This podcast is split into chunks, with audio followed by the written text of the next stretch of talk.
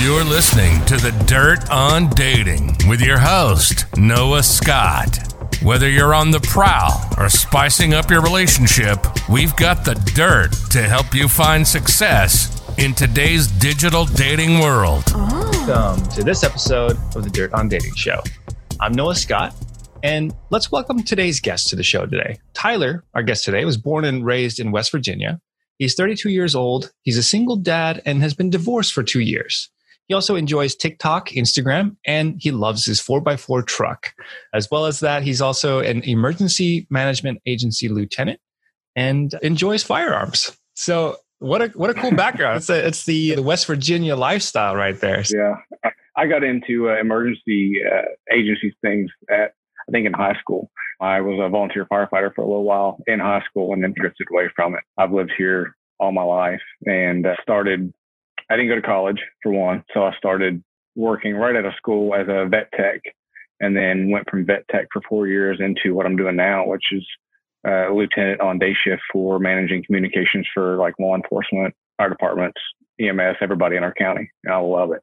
Wow, that's really cool. Yeah, it's it's a good sort of a journey along the way there to get there. Oh yeah. So let's take a minute and talk about your current relationship status, right? So you're a single dad. Mm-hmm. And mm-hmm. how long were you married before you got to? So now you've been divorced for two years. How is life treating you in the romantic spectrum? Currently, I'm I'm not dating, which would be a surprise to a lot of people. We, my ex-wife and I, we met in 2013. We dated for about three years before we got married. So we married in uh, 2016. Our daughter was born in 2017. The same year we bought our house in 17, and then we divorced in 2018. I really, it's a touchy subject as far as what happened there with the marriage and all that. But yeah, as of right now, I've dated here and there a little bit since the divorce, dipping my toe in the water and whatnot. But it's just, I'm just enjoying myself and the time that I have with my daughter.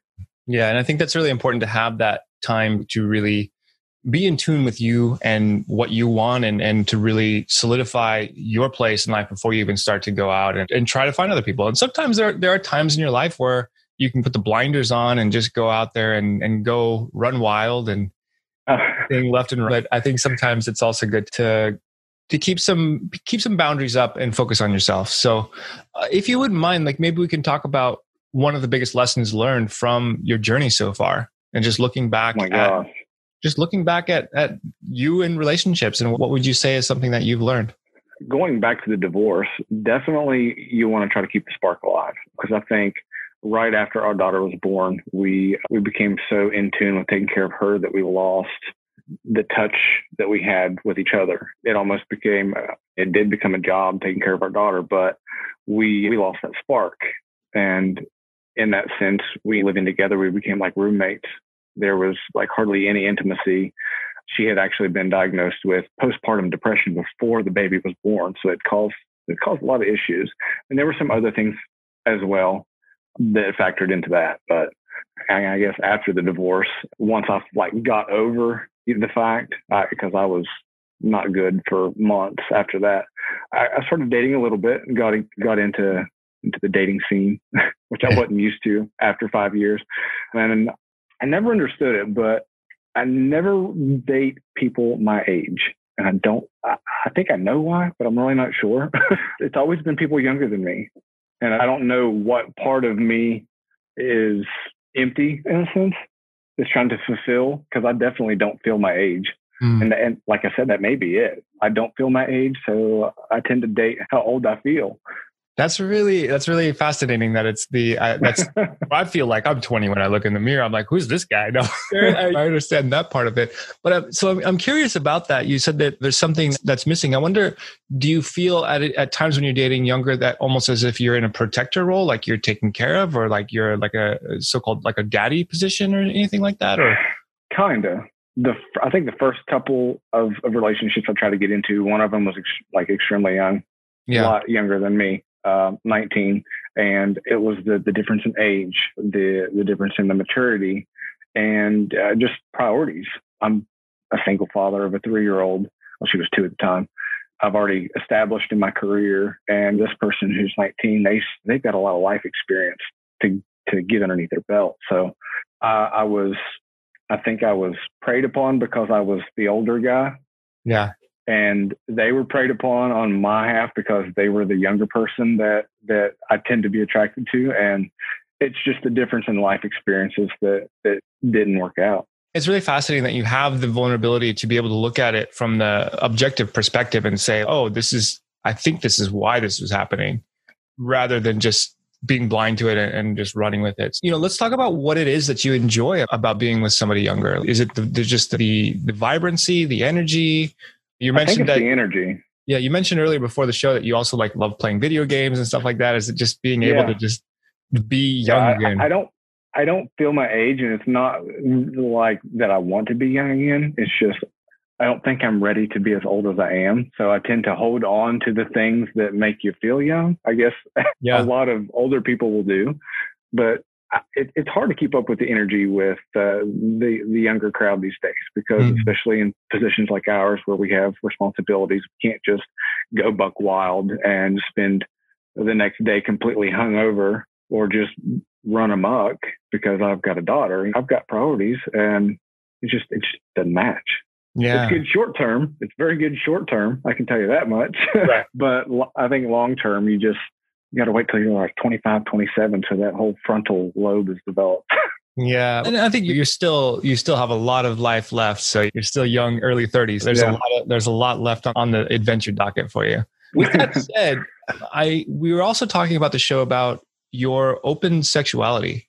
It's something that's not common or maybe people do have they'll have either like a bisexual tendency but they'll mm-hmm. keep it under the closet or they'll maybe they just have something that um, they're ashamed of so they never speak about it but in your case you're pretty open about your bisexuality and being pansexual what, tell me a little tell our listeners a little bit about what that is and how it plays out in your life so I knew from a very early age that I was different, and I really couldn't explain it. It wasn't up until maybe I came out in 2009, fully came out, thought I was bisexual. I'd been with multiple girls beforehand in high school and in a couple guys that flew underneath the radar at that time. Um, but once I finally came out, it was probably three or four years ago. I was talking to somebody and I was explaining to them how my attraction works. I was like, look, gender has no role.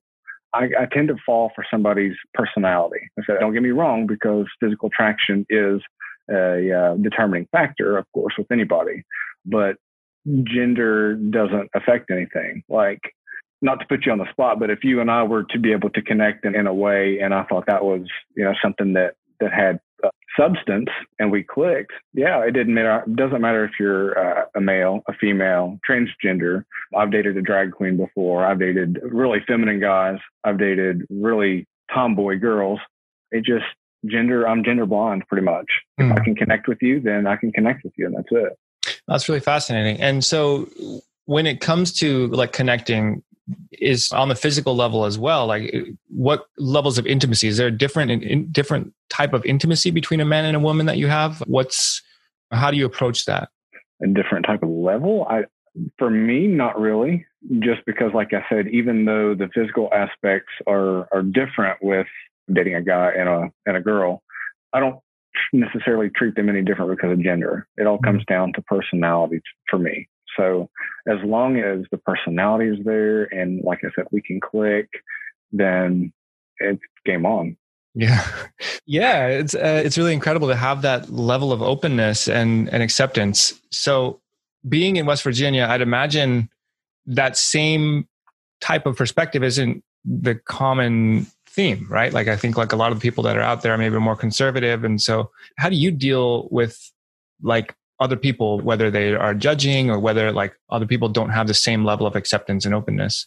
It's really not bad where I'm at. I'm actually in between. I'm from Huntington. I live in between the two biggest cities in West Virginia, Charleston and Huntington. So I'm I'm directly in the middle of there, and I've been here all my life. And the people here are I wouldn't really say conservative. They're very accepting. I've not had any problems. I've not had anybody like bash me for wearing a, a, shirt with my Polaroid shirt with rainbow on it or anything. Like it's not like that here, which I'm I'm very grateful for. And I've had very supportive parents, very open. Even my ex-wife, she even knew before we got married about my my sexuality. It wasn't a problem for her. Yeah. So and were you able really to? Not a problem here. Yeah, that's really awesome that you've had that. And I think maybe sometimes like people may make it a bigger deal than it actually really is. Sometimes If like, it doesn't directly affect them, I don't understand why they get so butthurt about it. Like, how is me holding the hand of another man affecting your marriage? It's not. it's It's not hurting anybody. It's not hurting you. It's just let it be. yeah, wise words indeed. Yeah, I want to. I'm curious. So when you're with your wife, were you able to have any men, or was it were you exclusive monogamous when you were with? Oh, completely monogamous. Okay. Yeah. When I date or anything, I'm completely monogamous.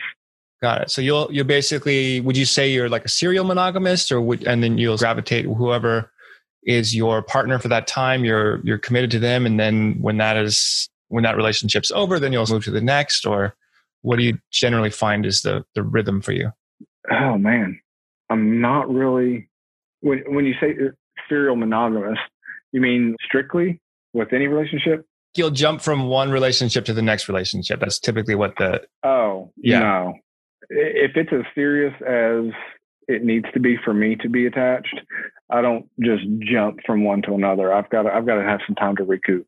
yeah But yes, if I do date, it's monogamy all the way. Uh, now, interesting to say that I did have the uh, opportunity to be the third in a thruple, Huh? which was kind of new to me. It, it didn't go through, but being the third coming in, I would have had no problem. But if I was one of the original two, having somebody else come in, I don't think I could have do it. why is I that? don't think- I don't, well, because I'm monogamous. So if I'm dating somebody and I have that connection with them, I want it to be only with them. So, like I'm saying, if I, if we were the original two trying to bring a third in, I can't do that. Hmm. But me being the third one coming in, being like, Hey, I'm here. because you have no don't know why- pre-existing connections with them, and so it's it you're on objective grounds. Perfect. Yes. Cool. All right. I can understand that. Great. One of the questions I always love to ask on the show is really about the adventures that you've had and just some lessons learned. A lot of times we, we go through life and we hit some really tough times. Mm-hmm. And sometimes we'll get some advice from someone else that will really shape us and give us the direction that we need to go. And so maybe if you could tell a story of a time that you were really struggling, and it could be recently, right? Like it could be recently as you're processing the divorce and moving on and figuring out a way to rebuild yourself maybe there's a, a, a if you can tell a story of a time that you either had some advice from a friend a book or even just like another podcast or something and tell us what that advice was and how it affected you I I had some really bad experiences with social media when throughout the marriage and then dating after that. I, it always made me nervous. Of course, people treat Snapchat the way they treat Snapchat. It's got a bad reputation for sneaky conversations. And part of what had to do with the divorce and then the immediate relationship after that, social media played a role in. But the last uh, person that I dated, I have I've got insecurities because of, of everything that happened, and I expressed that to him, and it caused us problems. But he actually sat me down and he was like, "Look, this is who this is. You you have nothing to worry about."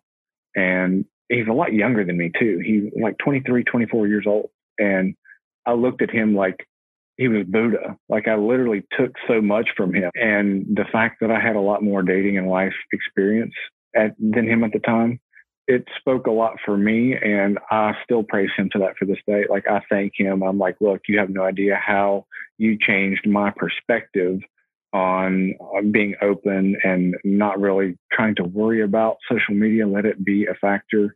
I wish I could just read the thread or text messages, but it, it took me forever to find. But he's he really he taught me a whole lot. I learned a lot about myself and what social media can and, and can't do with a relationship. Yeah so what would you say to sum that up as far as uh, advice for the, listeners maybe it's just like a, a one sentence advice Oh, I don't know how to put that into one sentence. don't take Uh, things so seriously or We could go with that, yeah. But I'm one of those who takes things a little seriously just because I'm very guarded about what I put out there. I, honestly, I really don't know. It, it, it depends the situation, but I, I think for me, it's just making sure that you guys are on the very same page and being 100% genuine about it. You've, you've got to make sure because if you're not, you don't know what that other person's doing. Mm-hmm. I was dealing with insecurities while he was dealing with my problems of my insecurities. He didn't have any issues at all. So he was calm enough to sit down and be like, look, this is what's going on and put me in my place, like in a very good emotional way.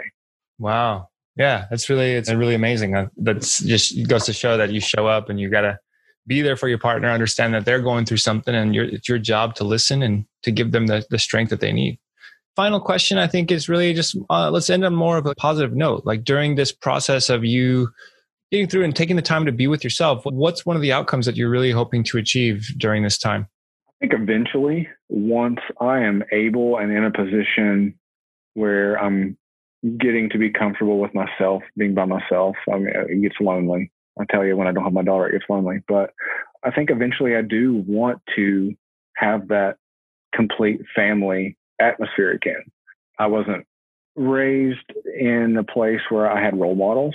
I had I was raised in a place where I had people that I didn't want to be like and in situations I never wanted to be in. So I thought my marriage and buying the house and all that was like, this is it. You're doing exactly what you have dreamt of doing and, and getting away from. And it's just having your priorities together, really. And do you ever think you'll date someone uh, older or your age? I think it's going to have to come down to it. I'm going to have to. I'm open my horizons a little more. yeah, it's either that or you or you get a you just either you you assume the daddy role or you go and you be like, great, let's do it, let's roll this way, or you find someone else, a young person that's got a house, maybe who knows? It's got a. You never know. The world's uh, got a lot of twists and turns out there. Cool. Fantastic. Tyler, I think uh, this has been great having you on the show. Do you want to let people know like about your TikTok? How do they find you and, and everything you got going on with your trucks and Instagram? Yeah, the Instagram and the TikTok is the same. It's daddy underscore THS. It's just out of fun. Of course, it started with phase one quarantine with COVID. Uh, everybody, I think everybody did. It started just as fun and it's just taken off from there. Fantastic. Cool. Great having you on the show, Tyler. Uh, thanks a lot. Right, thanks, Noah. Thanks for listening to this episode of the Dirt on Dating Show. We hope you enjoyed the ride. Stay safe, talk dirty, and we'll see you here tomorrow for another wild dating adventure.